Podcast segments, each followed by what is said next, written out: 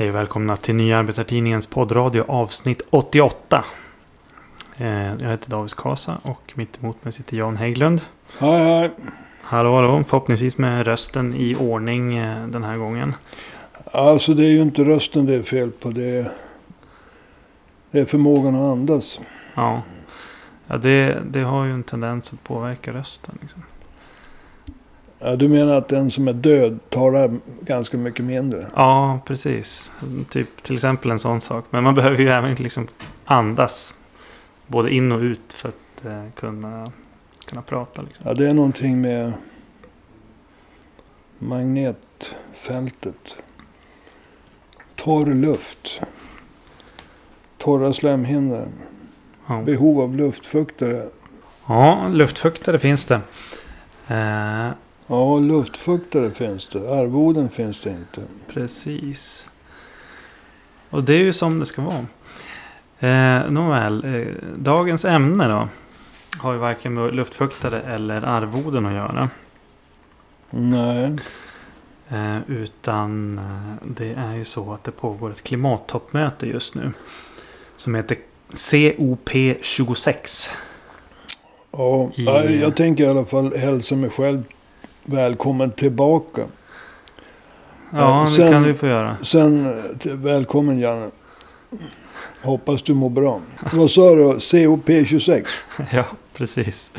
Det pågår ett klimattoppmöte som just nu som heter COP26 i Glasgow i Skottland. Och eh, där har världens ledare samlats för att de ska diskutera hur utsläppen av växthusgaser ska minska. Eh, samtidigt så har det kommit en ny FN-rapport.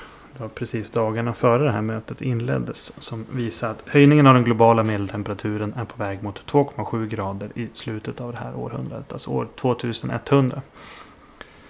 Och eh, det brukar ju vara så i samband med sådana här klimattoppmöten. Att makthavarna eh, förvandlas till radikala klimataktivister. Mm. Ja, går, går det att se någonting liknande i samband med det här mötet? Ja. ehm, Boris Johnson. Som ju sällan skolkade från skolan. På grund av eh, miljö och klimatfrågor. Mm. Så vitt jag vet. Han börjar ju prata om att klockan är one minute to midnight. Mm. Och han är ju inte ensam utan eh, ledarna för G7-länderna som just kom till klimatmötet från ett möte om ekonomin har ju plötsligt börjat tala om att hejda klimatuppvärmningen Mm. vid 1,5 grader.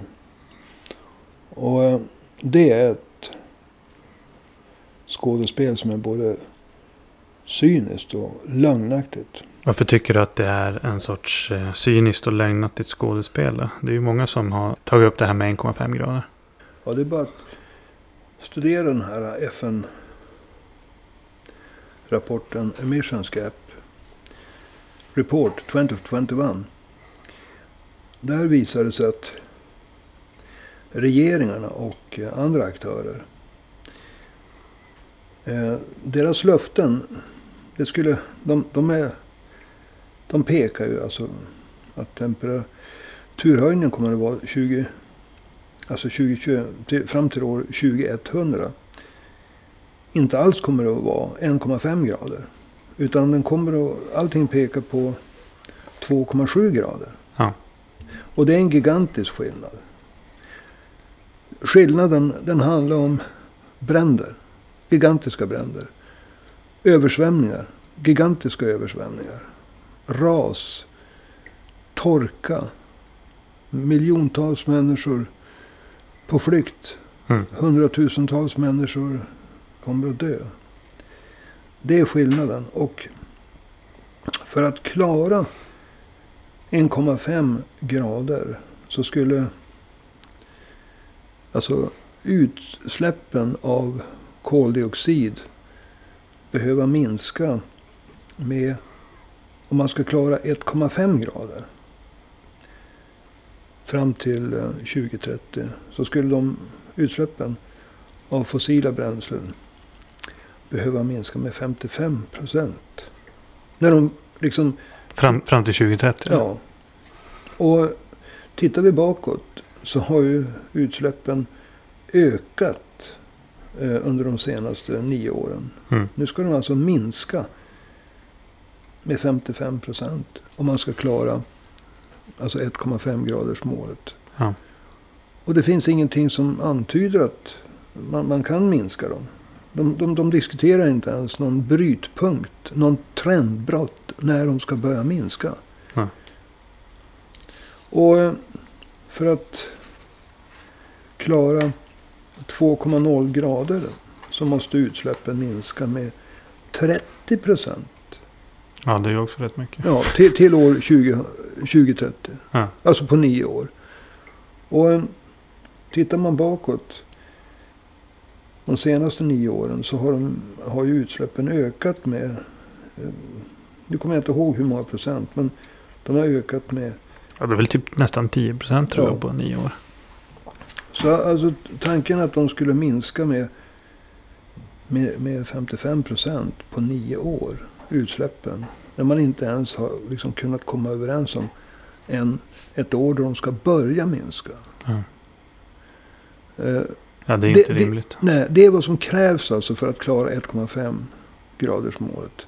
Och för att klara 2,0 graders målet måste de, jag säger det igen alltså, för att alla ska ta till sig det. Alltså 30 procent på nio år. Ja. Istället så, så de löften som har givits. Man pekar på att den globala tem- medeltemperaturen kommer att öka med hela 2,7 grader till år 2100.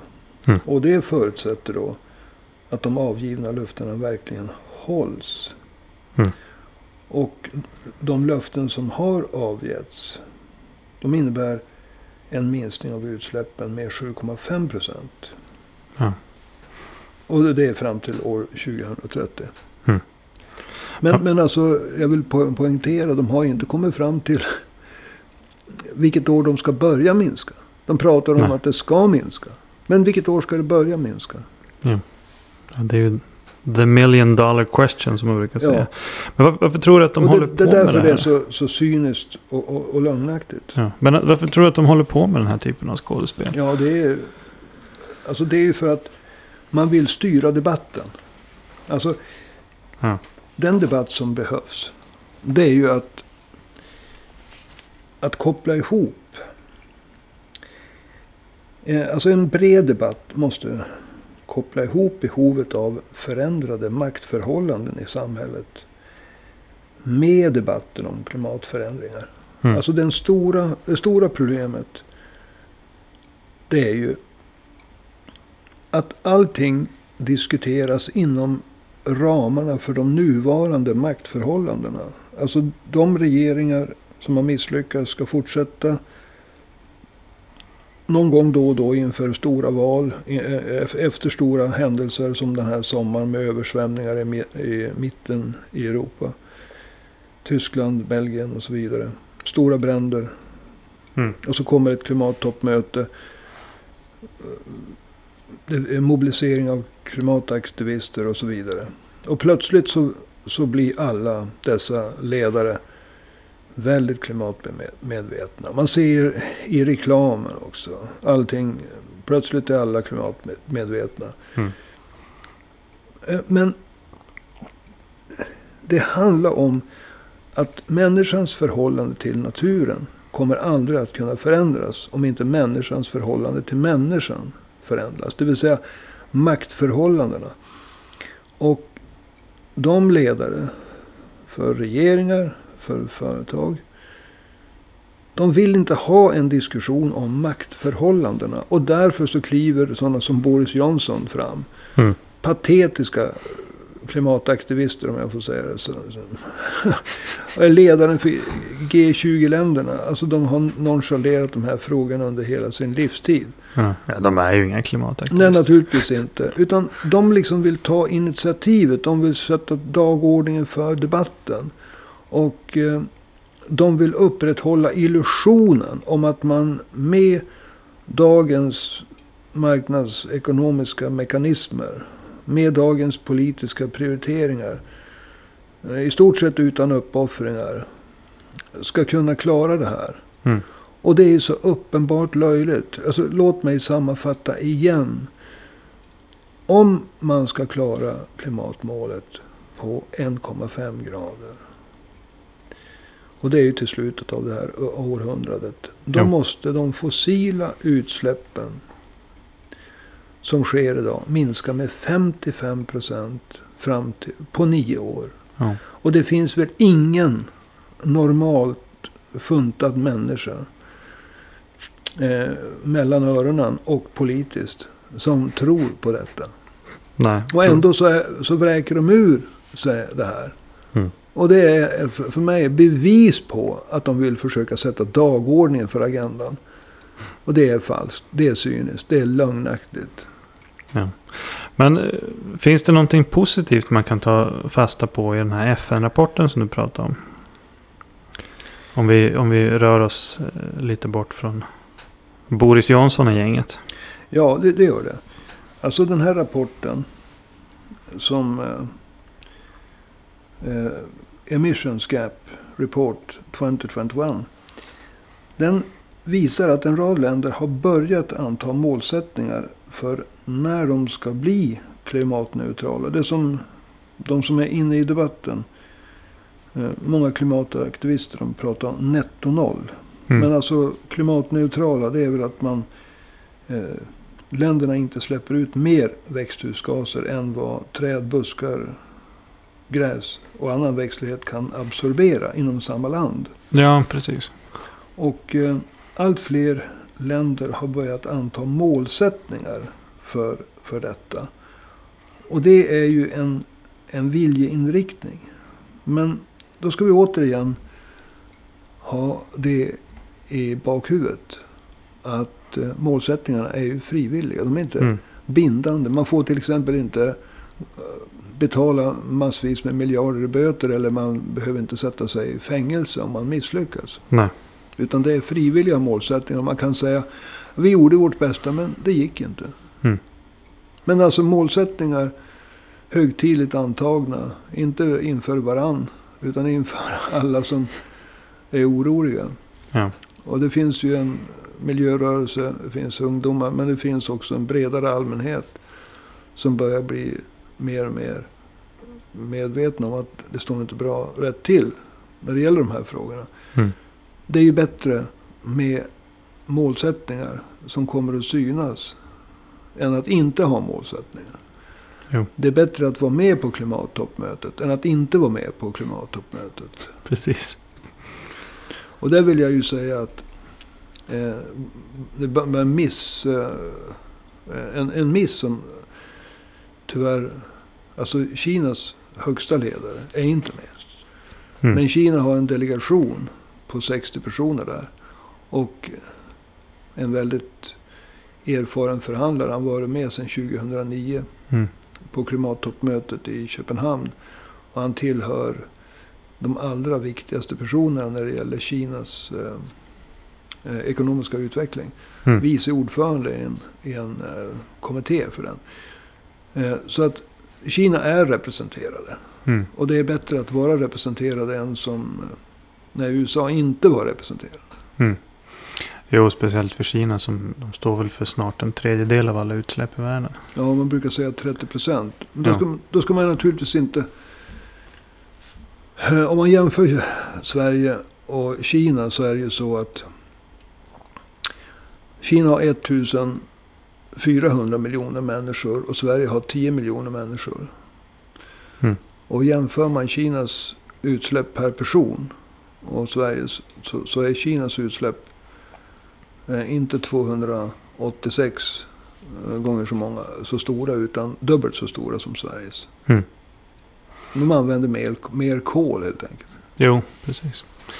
Ja, det var en liten utvikning här om Kina. Du, det här är, de här målsättningarna om klimatneutralitet du pratar om. Alltså vad, vad har de någon, någon beräkning på om- om man skulle uppnå dem? Vad man skulle kunna begränsa eh, temperaturuppvärmningen på? Det är väl 2,2 grader. Ja, just det. Ja, det är ju betydligt bättre än 2,7. Ja. Och det, det krävs ju då. alltså återigen. Det jag vill introducera i diskussionen det är trendbrottet. Alltså året då det börjar gå neråt. För det är ju lätt att anta en målsättning. Vi ska minska utsläppen med 7,5 procent fram till 2030. Mm. Men om man inte säger vilket år. Så kan du ju inte börja minska. Det Nej, måste ju precis. vända neråt någon gång. Och det är det som svävar i luften. Men låt Ja, det oss... har ju alltid varit den stora frågan. Liksom. Ja, det har alltid varit den stora frågan. Hur, hur målsättningarna ska förverkligas. Det är ju eh, naturligtvis en gigantisk fråga. Som vi skulle kunna diskutera i en hel podd. Eh, men skulle du kunna nämna en del saker som du tycker krävs för att klara det här? Ja, alltså det handlar ju om en... Alltså för att människans förhållande till natur och klimat ska kunna förändras. Så krävs det att människans förhållande till människan förändras. Och det är ju ett annat sätt att säga maktförhållandena. Ja. Och för att vara mer konkret. Alltså, vi... Världen behöver industriell produktion. Världen behöver tillverka varor och tjänster. Men man måste ta vetenskapen i bruk. När det gäller hur och vad som produceras. Alltså det, det krävs en grön industriell produktion över hela linjen. Mm. Det räcker inte med de positiva exemplen som finns i Sverige idag med fossilfri stålproduktion. Det är jättepositivt. Det, det är fantastiska exempel. Och batterifabriken uppe i Skellefteå. Det är, det är alltså inspirerande. Mm. Men det här måste till i en bredd och i en omfattning som få kanske kan tänka sig. Och det innebär alltså att det måste finnas styrmedel över eh, vad, vad händer med vinsterna? Vad går till investeringar? Vad går till aktieutdelningar?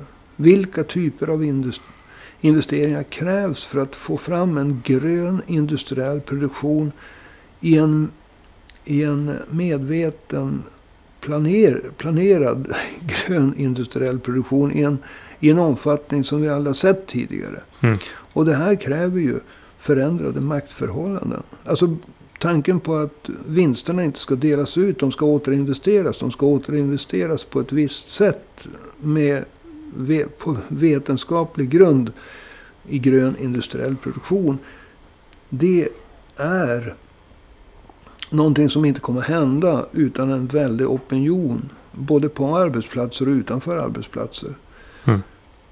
Och det här är, så om man får använda ett uttryck, en, en revolutionär tanke. Men den, det krävs för att, för att eh, civilisationen som vi känner den ska överleva. Det här är verkligen inga flummerier. När man pratar om grön industriell produktion, då, när man pratar om investeringar, när man pratar om att använda sig av vetenskapen. Då pratar vi om mycket handfasta saker. Mm. Om nu... Alltså, en, en sak som sägs. Det är att varje tiondel betyder någonting. Ja. Och 2,7 grader jämfört med 2,2 grader. Är en enorm skillnad. Mm. Alltså när man kommer upp på två, en temper- temperaturökning på två grader. Så, så betyder varje, eller, eller tidigare än det. Alltså de tiondels procent som man ofta pratar om när det gäller BNP-ökning hit och BNP-ökning dit. Det kanske inte är så himla avgörande. Men varje tiondel som man kan hålla nere klimatökningen. Det har en oerhörd betydelse. För vi talar om eh, alltså ökningar av havsytan. Mm. Alltså dränkta civilisationer. Vi pratar om, jag säger det igen, gigantiska bränder. Torka med enorma svältkatastrofer som följd. Vi pratar om översvämningar. Vi pratar om ras när det gäller byggnader. Förskjutningar i marken. Alltså det...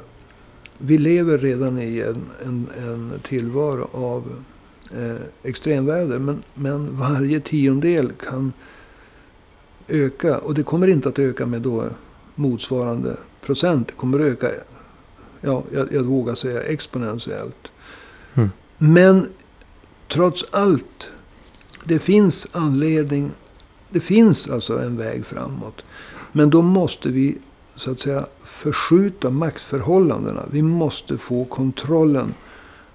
Vi måste kunna producera efter vetenskapliga rön. Vi Mm. måste kunna ha kontroll över vad som går till aktieutdelning, vad som går till vinster. Vi måste kunna investera eh, på ett sätt som tar hänsyn till vad som krävs. Mm. För det, att hålla nere de här klimatökningarna.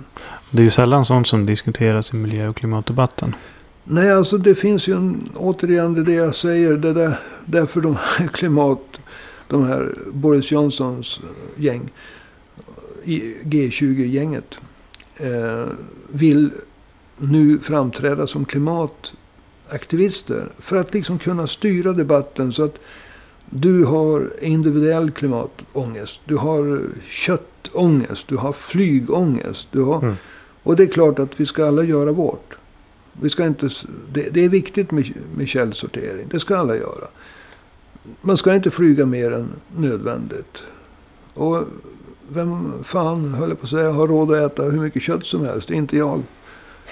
Jag har inte haft råd att flyga. Jag har inte haft råd att äta så mycket kött som jag hade velat. När man tänker tillbaka på sitt liv. Jag har inte ångest för det. Men många som är väldigt aktiva, de har det. Det är där de vill att folk ska vara. Alltså individuellt. Mm. Ifrågasätta sig själv, ifrågasätta grannen. Nej, vi måste liksom titta på de stora aktörerna. Vi måste förskjuta maktförhållandena i samhället. Alltså att koppla ihop människans förhållande till klimat och natur med människans förhållande till människan. Och med det menar jag maktförhållandena över produktionen. Mm. Vi behöver grön industriell produktion. Mm. Du, eh, det finns ju de som säger så här, tiden håller på att rinna ut eh, när de pratar om eh, klimatet.